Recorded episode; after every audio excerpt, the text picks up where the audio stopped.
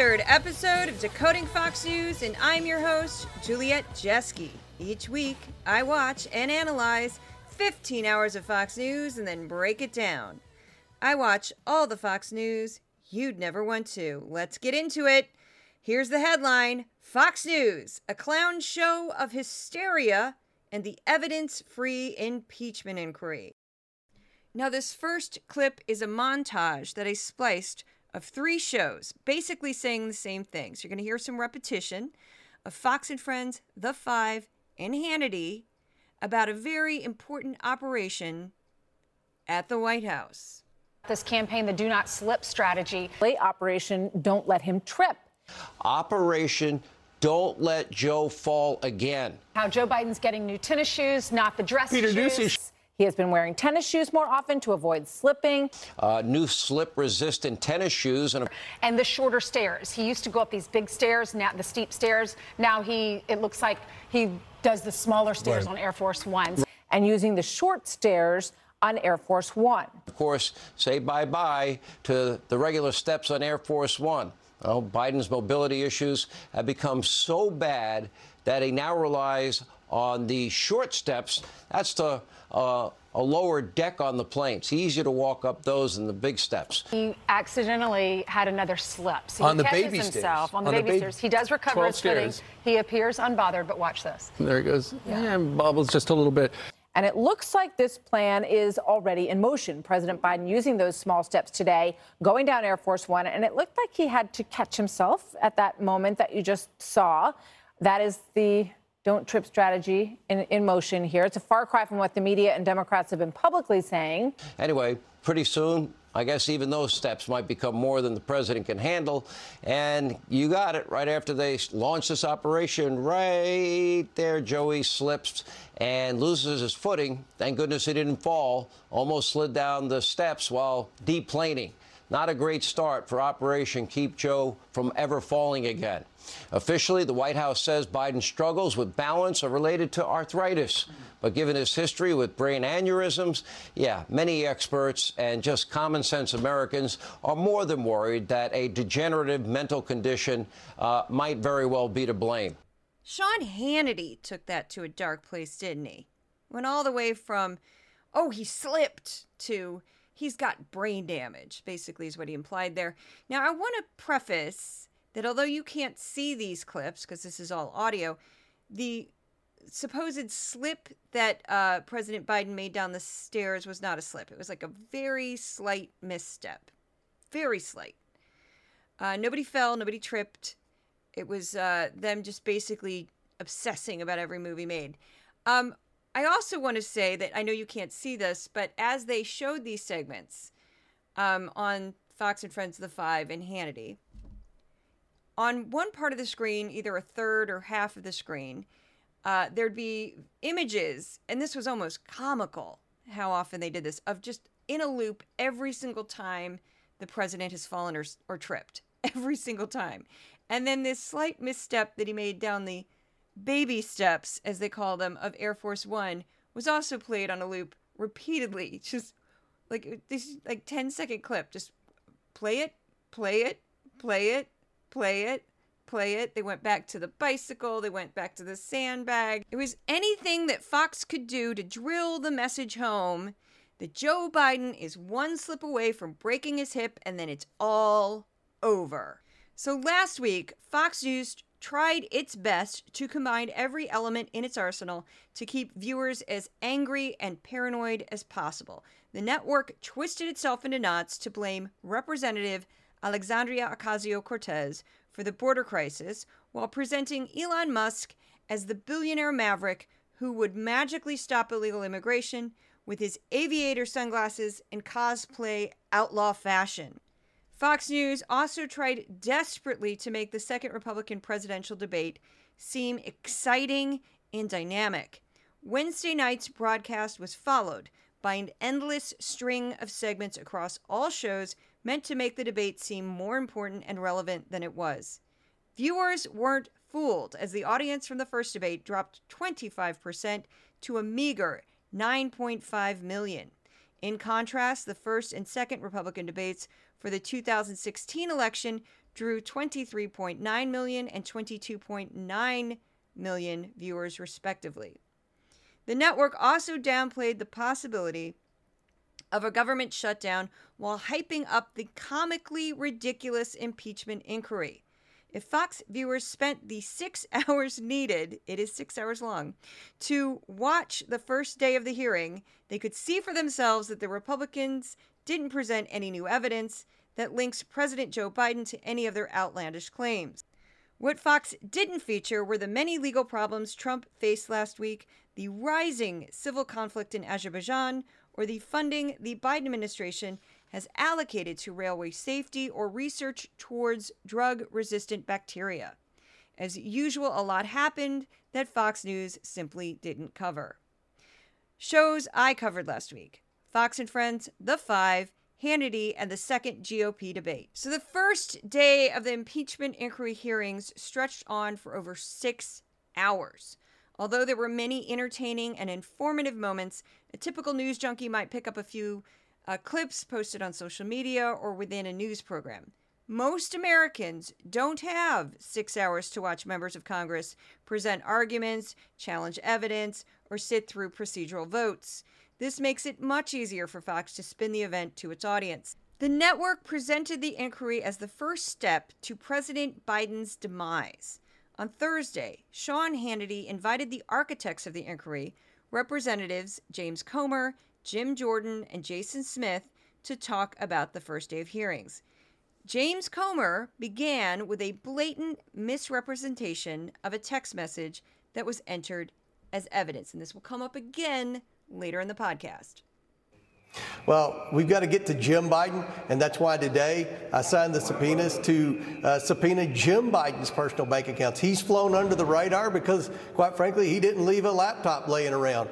But uh, we know from people we've talked to, uh, from evidence uh, in emails and text messages, that he too was just as involved in, as Hunter. Byron Donalds showed that text message today from Jim Biden to Hunter Biden when Hunter was going to rehab again. He said, Don't worry, I'll work with your dad. We'll finish those deals. I mean, there's overwhelming evidence that Joe Biden was involved in all of these shady business schemes. That's a problem.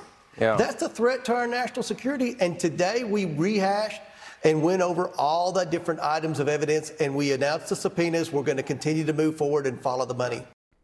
So you basically have to be an expert on this hearing and Hunter Biden to even catch what he said there because it was subtle.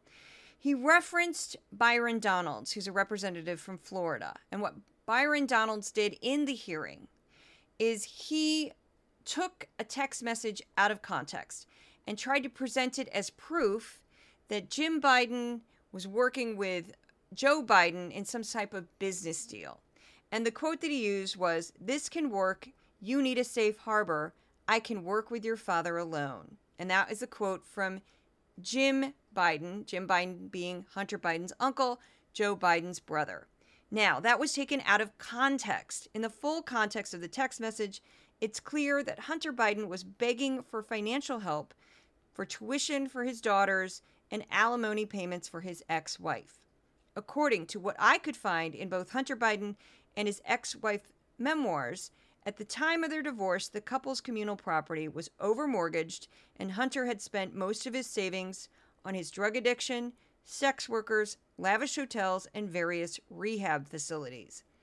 Hunter openly talked about being robbed and exploited by various nefarious characters he surrounded himself with, while in the throes of addiction and claimed he was spending $1 million a year just to keep up with double mortgages and elite school tuitions.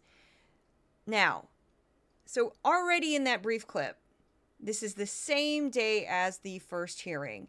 James Comer, knowing that Byron Donalds had been corrected in the hearing, goes ahead, goes on Hannity, and repeats this complete fabrication. Imagine if somebody were to take part of an email message that you sent, completely misrepresent it, and then claim that it, it, it was proof that you committed a crime. That's outrageous, and that's exactly what they did. Now, this next clip is an excerpt from a longer segment on the PBS NewsHour about the exact same hearing.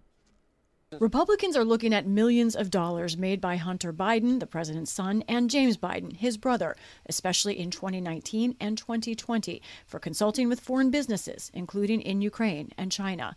They have charts of shell companies and spoke of texts and phone calls between Biden family members. But in all of that, Democrats repeatedly pointed out there is no direct evidence of payments to or influence peddling by Joe Biden. If the Republicans had a smoking gun, or even a dripping water pistol, they would be presenting it today, but they've got nothing on Joe Biden. That, of course, is Representative Jamie Raskin, and Desjardins continues. You all solemnly swear. Or- Republican witnesses were broad experts in law and investigation, and they raised broad questions. Forensic accountant Bruce Dubinsky. Why were members of the Biden family and close business associates receiving millions of dollars of payments from foreign entities and individuals? What services, if any, were being provided? He concluded Much more information is still needed in order to be able to answer these questions. None said they've seen enough to add up to a crime. Law professor and conservative commentator Jonathan Turley. This is a question of an impeachment inquiry. It is not a vote on articles of impeachment. In fact, I do not believe that the current evidence would support articles of impeachment. Now, I just want to point out the stark contrast between the two networks. Now, I will preface that that was not the only segment about the inquiry on Fox News last week. Of course, it wasn't. But it was such a clear example of how incredibly biased the network is and how openly misleading his statement was. And so this is basically how it goes. So Hannity asks on the one man who probably is the tip of the spear in regards to this impeachment inquiry, and that would be Representative James Comer of Kentucky. Um, James Comer has passionately been obsessed with this pretty much since Biden got elected. And he not only does not hide his bias, of course, you don't show another side. We don't see a Democrat come on and talk. We just see the three men who are the, you know, Republicans heading this thing. And then Comer says something that he must know is misleading. And the reason why he must know it's misleading is because in the next segment, I'll point out who caught it and called the uh, Byron Donalds on his false statement. Because it is a false statement. You can't take part of an of a text message out of context and present it in a misleading way, which is what he did. So Comer knows this and he goes ahead and says it anyway. Now, on the PBS side, you have Desjardins who basically just spells it out. Well, this is what's happening. These are the witnesses. The witnesses are not, you know, are just experts in their field. They don't aren't actually witnesses who know more about Hunter Biden. Uh, they're not bringing anything new to the table. And then she uses actual quotes from the event to show her viewers what happened. Now, I've watched five hours of this six hour um, extravaganza, as it were, and I had to do it in fits and starts because I'm always overburdened with work and I don't have six hours to dedicate to just watching this. So I watched it in like sections and I've clipped some of it. I might do something with it because it is funny. There were some really great moments. And I know they've already made it onto social media. It's like four or five days old at this point, but it is it is highly entertaining. Oh my goodness. Moskowitz, uh, AOC, Goldman, um, Crockett. There's so many representatives on the Democratic side who just laid into these people.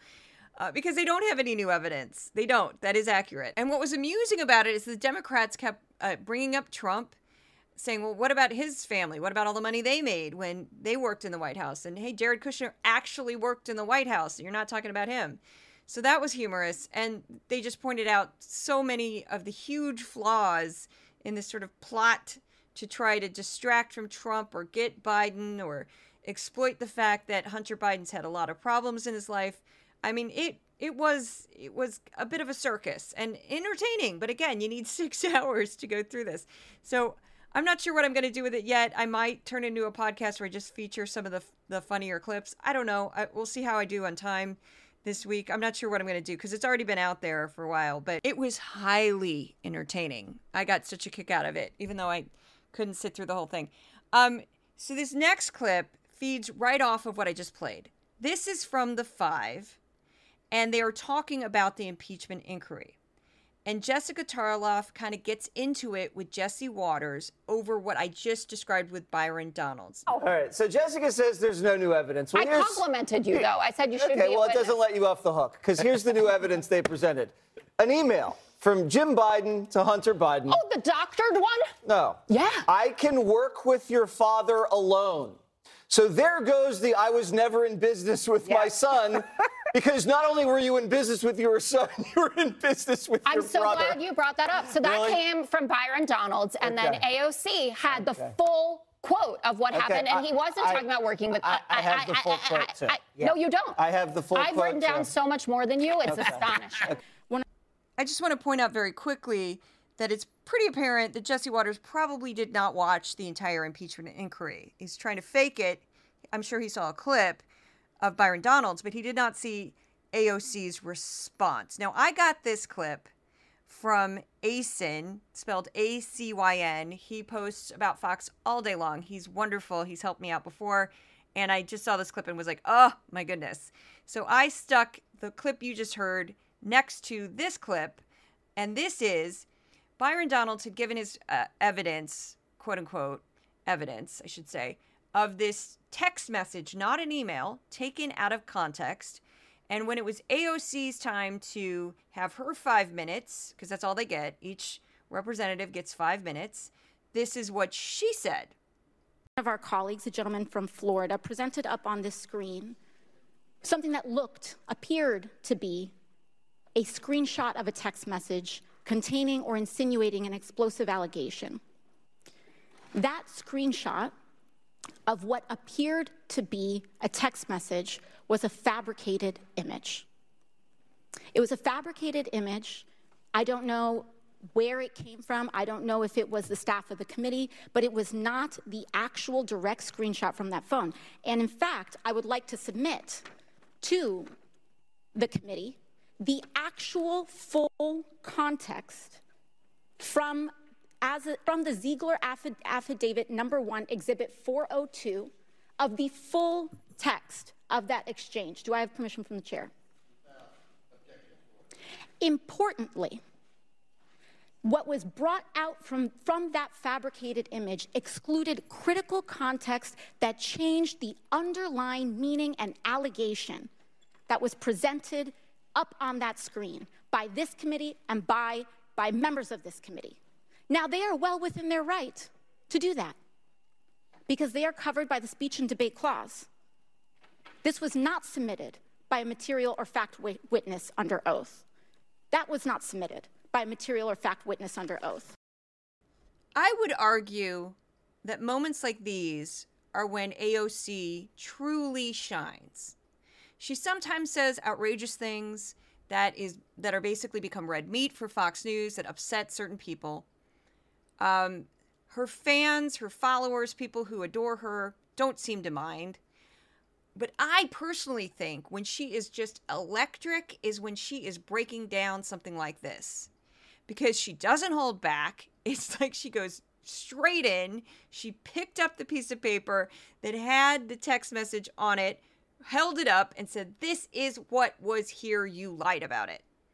And she pointed out that he was able to get away with that due to the laws in Congress that allow him. But basically, because he's not under oath and that this is just a hearing, they can kind of get away with stuff like this. And that's what was so enraging.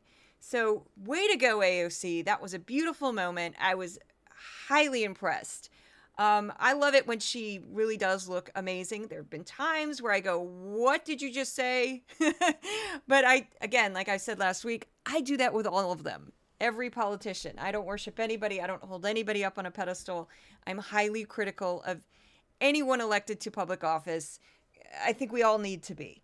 But um, that was that was truly a great moment. So uh, I'm going to go into AOC in the next segment. This this this entire podcast fit together like puzzle pieces in such a beautiful way that rarely pretty much never happens. it's usually I gotta find a through line somehow, and I'm just like, ah. And this week I'm like, oh my, it's right there. It's just right there. So I just want to add very quickly. Um, I should give a shout out to my sponsor since I'm 20 minutes into the podcast, and that sponsor, are listeners to this podcast and readers of my newsletter. This is a crowd source funded project, and I could not exist without people who are paid subscribers and Patreon supporters. And thank you so much if you're one of those people listening to this podcast right now. If you would like to become a sponsor, you go to my Substack at Decoding Fox News. You go to my Patreon at Decoding Fox News. And if you want to give a one time donation, there's a dollar sign next to my name on Twitter, also known as X. You can do it that way. Um, another way you can help out is you can share the podcast, share the newsletter, tell your friends. That helps tremendously. Put it on social media, all of that fun stuff. Now, back to AOC for blame AOC for the border crisis. So, Fox News loves, and I mean loves, talking about AOC. They have kind of dialed it back recently because they've targeted other congresspeople like John Fetterman. Basically, if you're a big personality, you get a lot of press, you get a lot of attention, Fox News will go after you. So now there are actually 435 members of the House of Representatives, and about 20, maybe 25 of them, get an inordinate amount of press. And if you're a Democrat getting a lot of press, then Fox News will go after you. And they've gone after AOC pretty much since the day she was elected because she's very charismatic. She also gets an inordinate she gets a crazy amount of press. That that has died down a little bit and I think it's to her favor. I think getting a crazy amount of press is not good for anybody because it's like you're just under a microscope all the time. So they also go after Fetterman because he's popular, he's charismatic, he's this larger than life character. And I predict, write this down, the next person who Fox News will target for no apparent reason is Representative Jasmine Crockett of Texas because she is a superstar. I cannot say enough good things about this woman. In the past um, impeachment inquiry, which again you can find, you could l- literally just Google Jasmine Crockett impeachment inquiry if you want to watch these. You've probably seen the clips. You see what looks, she appears to be very petite, um, beautiful black woman who is incredibly smart, very witty, and just holds nothing back. And on a quick aside, I'm very glad Tucker Carlson no longer has a show on Fox News because he seemed to have a habit of viciously tearing into black women who had any sort of success or power. I noticed this pretty much as soon as I started watching him. He he would get more worked up when his target was a black woman. And I, I don't really know why, but it was definitely noticeable and ugly to watch. So we don't have to see that right now until he gets his other project going or whatever he does. But back to AOC. So what basically happened is AOC mildly criticized, I'd say this is mildly criticized, Representative Tony Gonzalez of Texas and Elon Musk for going down to the border because she was pointing out, like, look, we're about to vote on this government shutdown. If you aren't here, you could clog this up, you could screw it up, and you're doing this goofiness, this publicity stunt, really, with Elon Musk. This first clip is from Fox and Friends, and it starts with Lawrence Jones. Um, this is AOC. She has some words on X. She says, What's funny about this photo? No one said anything was funny, but okay. The House is holding important funny, votes in D.C. tonight. People are scrambling to avoid a shutdown, but this Republican congressman, who represents the district, decided to skip town to joyride with a billionaire when his own party has just a single digit margin and needs his vote. So all of a sudden, she's concerned about is she going to vote for the border security that is going to be in the appropriations? Uh, and what city Brian? says she repre- represent? New York. What, and what is being affected outside the border cities? Right. What is affecting me? Right. None. And, and she refuses to go back to the border. Although he- here's this photo of AOC. This is her during the Trump administration. Yeah. Crying outside, hugging everyone. Meanwhile, we have kids that are going through razor wire. She hasn't hugged them. The images. A two month old baby was crossing. It's just good to see Elon Musk and Representative Gonzalez doing the job that President Biden should do, that Kamala Harris should do. We aren't seeing those images. We aren't seeing them visit the border. We did see AOC visit and start crying when she saw the kids in cages, even though that was a Barack Obama thing, because. Uh, that uh, AOC, who's making fun of uh, uh, both Elon and the uh, uh, the congressman who took him there is in 2019 when she did this fake, she was crying because uh, you know she thought the children were in cages. And then you have Congresswoman Alexandria Ocasio Cortez trashing Elon Musk and his visit, accusing a Republican congressman that joined Elon Musk of taking a joyride with the billionaire. Maybe she's mad because she's being criticized for owning a Tesla. It's not American made, it wasn't made by the uh, UAW. Okay, just want to point out again that there are 435 members of, Con- of the House of Representatives, 100 senators. Why on earth are you blaming one woman or making it seem like it's her responsibility to go down there? She was not the only uh, member of Congress to visit the border uh, during the Trump administration. She was not the only member of Congress to be photographed at the border during the Trump administration. It's just classic Fox making it seem as if this one person who's from a district of New York City is somehow the most important person to address this issue. She's not. I just want to also address a comment that was made by Ainsley Earhardt there that was sort of a throwaway about, oh, this is an Obama policy. It was not.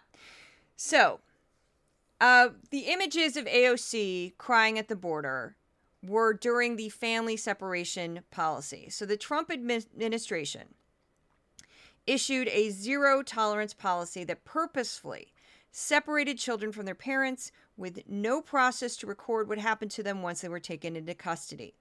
The family separation policy was created by the former acting director of U.S. Immigration and Customs Enforcement, Thomas Homan, and backed by Stephen Miller, a former senior advisor and speechwriter for Trump. Over 5,000 children were removed from their parents' custody during this time. The policy was meant to deter families from taking the risk of immigrating to the United States illegally. In 2014, this is where the Obama comparison comes in. During the Obama administration, there was a surge of unaccompanied minors at the southern border who were temporarily held in a new Central Processing Center or CPC. The facility was a large warehouse with areas separated by chain link partitions. Although the center was air conditioned and clean, the images of children housed in these areas were grim. The CPC was actually considered an improvement on what the immigration and customs had before. Um, ironically. So, images from the CPC during the Obama administration have been used by Trump officials to mislead the public that Trump was simply following the same policy as his predecessor. This is what the quote unquote kids in cages quote line comes from. During the Obama administration, when migrants were detained, entire families were placed together. Many advocates for undocumented immigrants were critical of Obama's policies, but they were nowhere near as draconian or cruel as the family separation policy under Trump. So just to get that clear, they constantly lie about this. Um, what they lied about it like during the Trump administration would not stop lying about it. Barack Obama did not intentionally take children away from their parents as a means to deter immigration. That is 100% the Trump administration. I think there's plenty to criticize about both administrations in regards to immigration. But again, I think the real problem with immigration would go back to Congress, which has not dealt with it in decades, really since the 80s. So we're just you know, we're just treading water in this disorganized mess that is our immigration policy that doesn't work, that's dysfunctional, and it's just causing misery all over the place. But that's a whole again, that's a whole other podcast. Now, and again, puzzle pieces, puzzle pieces fitting together, fitting together. We go from AOC uh, making that comment about uh, a representative in Elon Musk, and then Fox News, you know, wasting crazy amounts of airtime on it as if she's like the arbiter of immigration in the United States. And we go into ridiculous sycophant worshiping of Elon Musk, which is bizarre because Elon Musk has given Tucker Carlson a platform. Tucker Carlson used to work for Fox News. Tucker Carlson is openly trashing his former employee now. The other issue that's kind of hilarious here is that Elon Musk held that terrible train wreck of a campaign announcement for Ron DeSantis on Twitter directly competing with Fox News. And Fox News still can't get enough of Elon Musk. And this is just absolutely sickening, these next clips. I mean, I was like, throw up. And I want to add that Elon Musk looked like a complete idiot in that hat that didn't like fit him right. People said it was backwards, and then the hat people were like, "No, it's not backwards." I'm like, "Well, it doesn't fit him. It looks ridiculous." And then it's like all black outfit with aviator glasses, and it's like, "What are you doing?"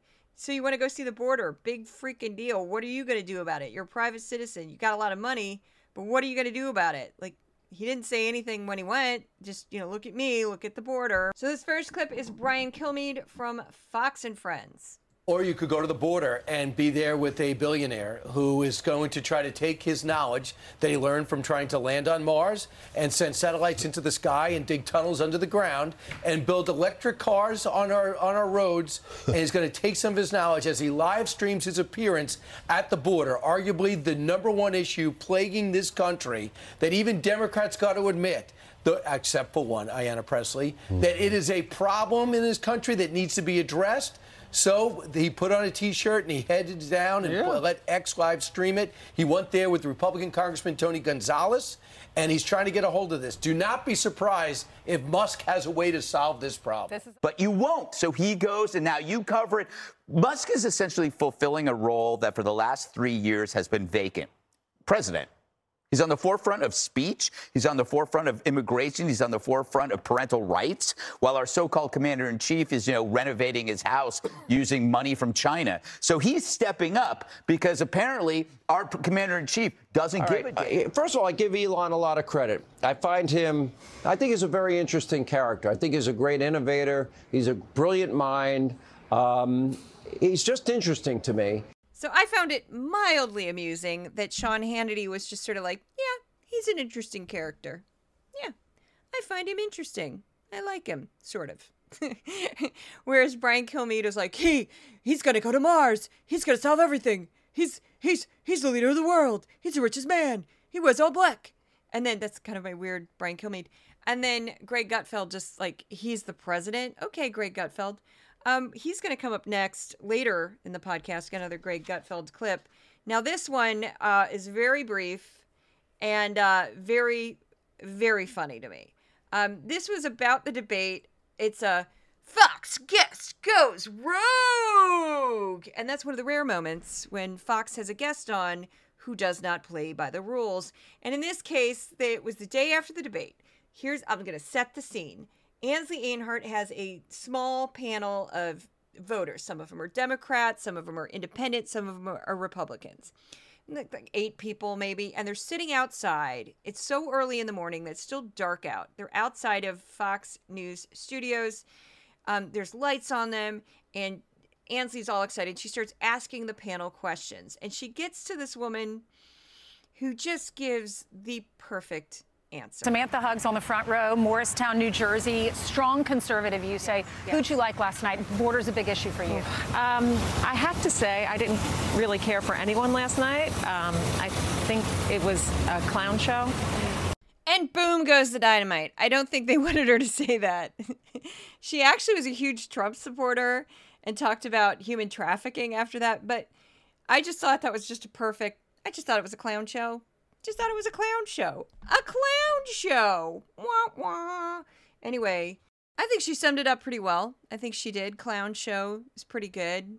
Although I think a clown show would actually be far more entertaining than the debate. Um, but next we move on to uh, Greg Gutfeld and his biggest beef with the debate, which was hilarious to me specifically because I thought this person was the shining light of the debate, the only thing interesting about this debate. Here we go. And Fox joining Univision perhaps was the worst partnership I've ever seen since Bud Light hired Dylan Mulvaney. I mean, you have a host unload a litany of liberal cliches whose premises we challenge successfully every day, and yet they were treated as approved truths. She had no follow up to each one, which is weird. So it was like a deliberate list prepared by the DNC to tweak the candidates, to tweak the audience. It didn't feel like a journalism debate to me. It felt like The View without pastries. By the way, this isn't on Fox, right? So don't accuse me of shooting in the tent. Hosts had their autonomy over their questions. This is on the RNC, who felt they had to have Fox partner with Univision as if it would be value added when in fact it was value subtracted. Perhaps give Univision their own debate right? Instead of loading questions with, with like these not so subtle accusations. I was waiting for her to ask one of the candidates, when was the last time you beat your kids? It was just so silly. One of the more interesting aspects of Greg Gutfeld is that he identifies as a comedian, and yet he tells jokes that commonly, often, just land with a thud. I one of my favorites was I've saved them when he really bombs. Uh, he was at the Patriot Awards, which is like a Fox News huge event, and they had this enormous live audience, and even the dumbest things were getting laughs. Like, I had a cold. Jesse Watters he has hair. They, they would laugh. Greg Gutfeld had like prepared jokes that he'd written out, that he read out loud, that landed like lead balloons. Now, it should be rather obvious why the RNC would want a dynamic, charismatic, Latina, correspondent from Univision on as a moderator. It's called Latino Voters. The RNC is not Fox, even though there's a lot of overlap there. And the RNC sees the future, realizes the United States already is less white and will continue to be less white. And that has nothing to do with your ridiculous great replacement. It's been going in this direction for decades. And more and more Americans are actually going to identify as mixed. So, guess what? this old white male, you know, army of people that watch Fox and support Fox is not going to exist forever. And the RNC knows that. That's it. It's not that complicated. The last clip, uh, and I feel like I haven't done Judge Jeanine, and everybody tells me to do Judge Jeanine, so I've, I've got to do it. Maybe I'll do a quick montage. Judge Jeanine had a very funny clip uh, last week that was basically she was talking about pigs and she's like you gotta get them spayed because once they hit puberty they go nuts so you gotta spay your pig and if you don't spay your pig it'll go crazy and it'll attack you and then before you know it you're running away from your pig why did i adopt a pig oh because i read charlotte's web to my kids and they liked it so i got them two pigs i loved my pigs i loved my pigs but you gotta get them spayed. Get them fixed. Get them clipped. Okay, that's my. Uh, she's exhausting to do. She really is. She's exhaust. I don't know how she does it. I don't know how her sound people handle it without breaking their eardrums. I don't know how she's a. She's not super petite. She's five foot four. She's average height, but she's got a little frame, and this huge voice comes out of her. And I'm like, all right, Judge Jeanine, Let's go. Judge Jeanine. Anyway, um, this one is funny. Now, I want to give a shout out to, I don't know how to pronounce her last name because it is Palestinian and it is challenging just looking at it. She goes by Kat Abu on Twitter, on the X. It's kind of how she's known as Kat. I call her Kat for Media Matters all the time. She grabbed this clip. I was too busy making last week's podcast to even pay attention to this clip. I completely missed it. And I get off, uh, get back on Twitter when I was done, and I see this thing and it went crazy viral. I think it was like 16 million the last time I checked. And I was like, tip of the hat, cat, tip of the hat. So this just made me laugh because one of the main topics last week on Fox was like hysteria about crime. And this is a man on the street um, segment that was hosted by Johnny. Johnny just goes by one name. He works for Jesse Watters. He's the man on the street guy. Jesse Watters started his career as the man on the street guy. I did this once in grad school. It's really easy to do. Basically, you just have to talk to a ton of people, find the most outrageous clips, and make your segment out of the most outrageous clips. Or in my case, we weren't looking for outrageous clips, just the most relevant clips. Most of what you get is going to be garbage, but you just keep going up to people. And if you've got like a budget and a crew and time, this should be easy because you talk to 50 people you might only need four clips. Well, what something happened in Seattle, and I'll just say this Seattle went rogue. They were not having it. They smelled this stupid segment a mile away and they're like, shove it. So this is the segment. It's Johnny talking to random people in Seattle. It's three people total. Very funny segment. Crime, homelessness, violence, and filth are now the norm in liberal cities, and the voters don't seem to mind. Take the chaos in Seattle. The Blue City has surpassed last year's homicide total with three months left in the year, and violent crime is up 25%. Jesse sent Johnny to the progressive hellscape where residents mocked the idea that the city is spiraling out of control. I've never seen any crime in Seattle. I've never seen any of it. I've seen fun and laughter and laughter and fun. I don't believe that number. People, they're, you know, getting robbed out here, carjacked. I've never heard of anyone getting robbed. Crime is a social issue that could be solved by giving people their basic needs. It's not a thing that happens just on the street. People don't just come up and try to rob people on the street. Do you walk around every day like someone's going to rob me every second? Seattle decriminalized drug use and then they criminalized it again. Oh my God, who are you getting these facts from? You're from New York. Apparently, you're listening to the wrong people. I saw a lot of people shooting up on my way down here. Oh, did you? Okay. And they were bothering you? I was in a car, but you know, people. Oh no, you're in a car. Oh no, they were hurting you so bad. Oh no. Well, So I just left a little tiny bit of Judge Jeanine's voice on at the end of that clip of a well, because I can just see her just like, how are you not mad? You need to be jumping up and saying, lock them up. I don't care if they're 13 years old. They stole a candy bar. Lock them up. You know, like what are you what are you doing? Like I find that humorous because she's no longer a judge. She can't actually do that to anyone. So, and the laws are written as such, and that no judge in most states could do that. The, that whole raise the age, which she was talking about, um, she can't raise the age. She is just a pundit on Fox. I hope nobody thought that was a little too dark. My humor is very, very dark. It's just very dark. I'm the combination of a blue collar upbringing with a Catholic, a lot of dogma, very heavy Catholic upbringing. And I just have a tendency to, to view things at a very kind of, I don't, that and British television, a lot of British comedy as a child. It's, it's warped my brain a little bit. I'm not the sunshine and rainbows kind of person. I'm, I'm laughing at people running into walls. I don't know. It's, there's something wrong. Something, something broken there. Anyway, I do find her very amusing because she, again, she doesn't have power anymore. That's what makes it funny if she was still a judge and had power over people, it would be terrifying to hear her say that. Um, anyway, we're going to move on. And this is usually like a combination of depressing stories and uplifting stories. Stories Fox News ignored. Every week, I compare the hours I watch on Fox with five hours of the PBS NewsHour. The following is a list of stories that PBS covered that Fox News did not. So we start with developments in the war in Ukraine. Ukraine claimed it killed a Russian admiral, Viktor Sokolov, along with 34 other officers in a missile strike. Russia countered with a video that said they proved Sokolov was alive and unharmed. Russia launched a series of drone attacks on Ukraine. Ukrainian air defenses claimed they shot down 34 of the 44 incoming drones.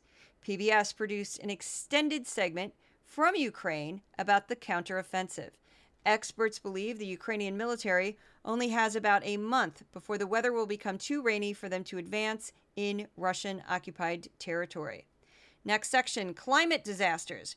Greece was hit with its second powerful storm in less than a month that caused massive flooding and extensive property damage. A report by the Swiss Academy of Sciences found that glaciers in Switzerland have lost 10% of their volume in the past two years. Climate experts said the dramatic loss was due to man made climate change. Trump's legal problems. Trump's lawyers challenged the gag order on his 2020 election subversion case. U.S. District Judge Tanya Chutkan set courtroom arguments for the order for October 16th. A New York judge issued a summary judgment that found Donald J. Trump and his sons, Donald Trump Jr. and Eric Trump, committed fraud by inflating the value of their properties. The judge canceled certificates that allow several of his companies to operate in New York State. U.S. District Judge Tanya Chutkan said she won't recuse herself from Donald Trump's 2020 election interference case, rejecting the former president's claim that her past statements showed that she cannot be fair. The Biden administration is supplying free COVID tests again through the U.S. Postal Service. The family of a black teenager is filing a federal civil rights lawsuit against Governor Greg Abbott and Attorney General Ken Paxton, saying they are not enforcing the Crown Act, a law that was passed in Texas that's supposed to protect people from being penalized based on their hair texture or hairstyle. The Biden administration has allocated $1.4 billion to help improve railway safety and improve capacity. The funds will be used for 70 projects in 35 states and Washington, D.C. A NASA probe brought back the first samples from asteroids back to Earth. The samples should help scientists learn more about the origin of our solar system. Biden held a two day summit at the White House with leaders from the 18 member Pacific Islands Forum. Joe Biden declared his dedication to ensuring the Indo Pacific is free, open, prosperous, and secure.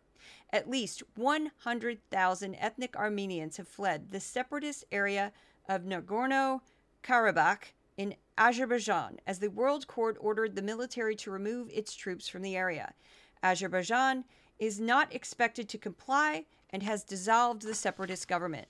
The region is internationally recognized as part of Azerbaijan, but its national sovereignty has been disputed for decades. The federal government and 17 states are suing Amazon in a landmark monopoly case over allegations that the e commerce giant harmed competition. California Governor Gavin Newsom signed a bill that would ban school boards from rejecting textbooks based on instruction about contributions of people from different racial backgrounds, sexual orientations, and gender identities. South Korea held its first military parade in a decade as a show of strength to mark its 75th Armed Forces Day. North Korea has defended its missile launches as being necessary for its national defense. A Supreme Court rejected Alabama's attempt to avoid creating a second black majority congressional district. At least 100 people were killed in a fire caused by an indoor fireworks display at a wedding hall in Iraq. The Biden administration has committed $100 million to research drug resistant bacteria, also known as superbug.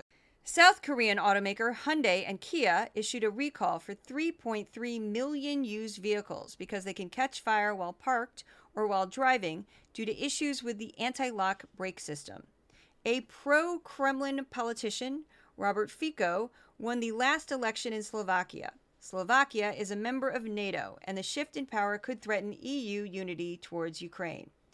Student journalists working in cooperation with the nonprofit Hyde Square Task Force found that basic groceries in low income neighborhoods at Stop and Shop in the Boston area were priced higher than the same items at the same grocery chain in a higher income area. Stop and Shop responded by saying that rent, labor cost, store size, and selection contributed to its price differences, and that the samples included 1% of the 10,000 items available in the two stores. The investigation into a doping scandal involving a Russian figure skater at the last Winter Olympics has stretched past 600 days.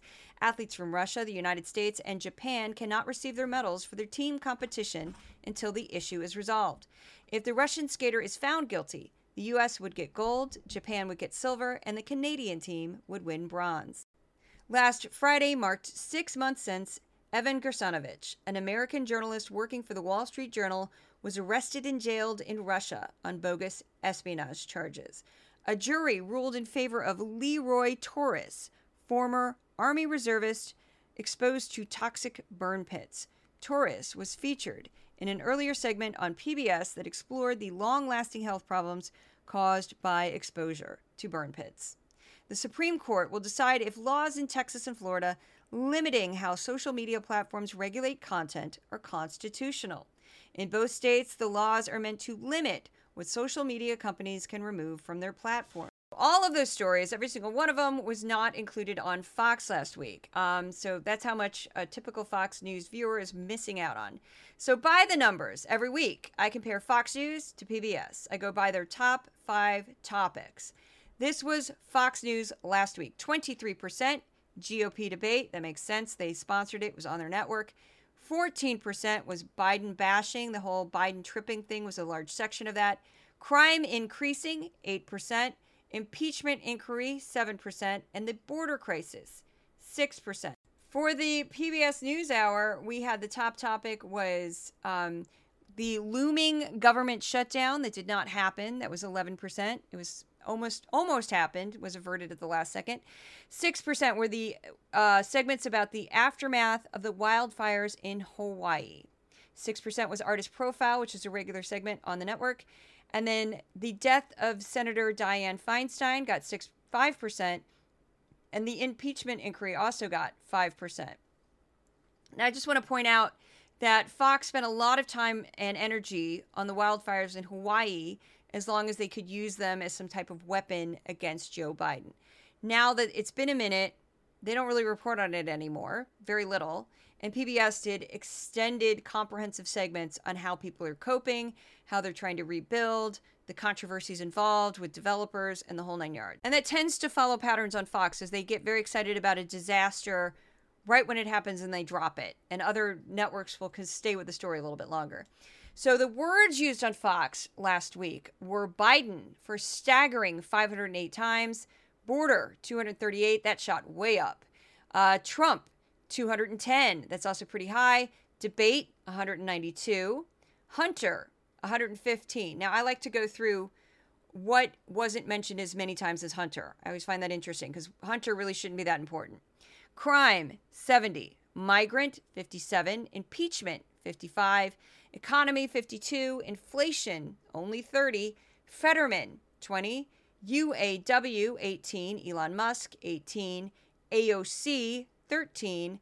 Climate, 10. Strike, 10. So that's it. That's the uh, newsletter podcast. Uh, this week, I'll be covering Fox and Friends, The Five, The Ingraham Angle. I might have a special episode. I don't know yet, depending on how much time I have.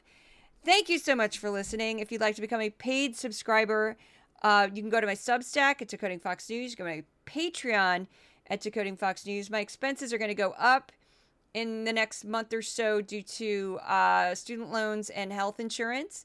So we'll see how I manage that. Um, I, I have faith that this will project will continue to grow.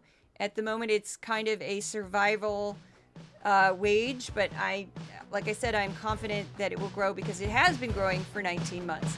So thank you so much for supporting Decoding Fox News and Odin and Thor, the podcast mascots, send their love. I will see you at the next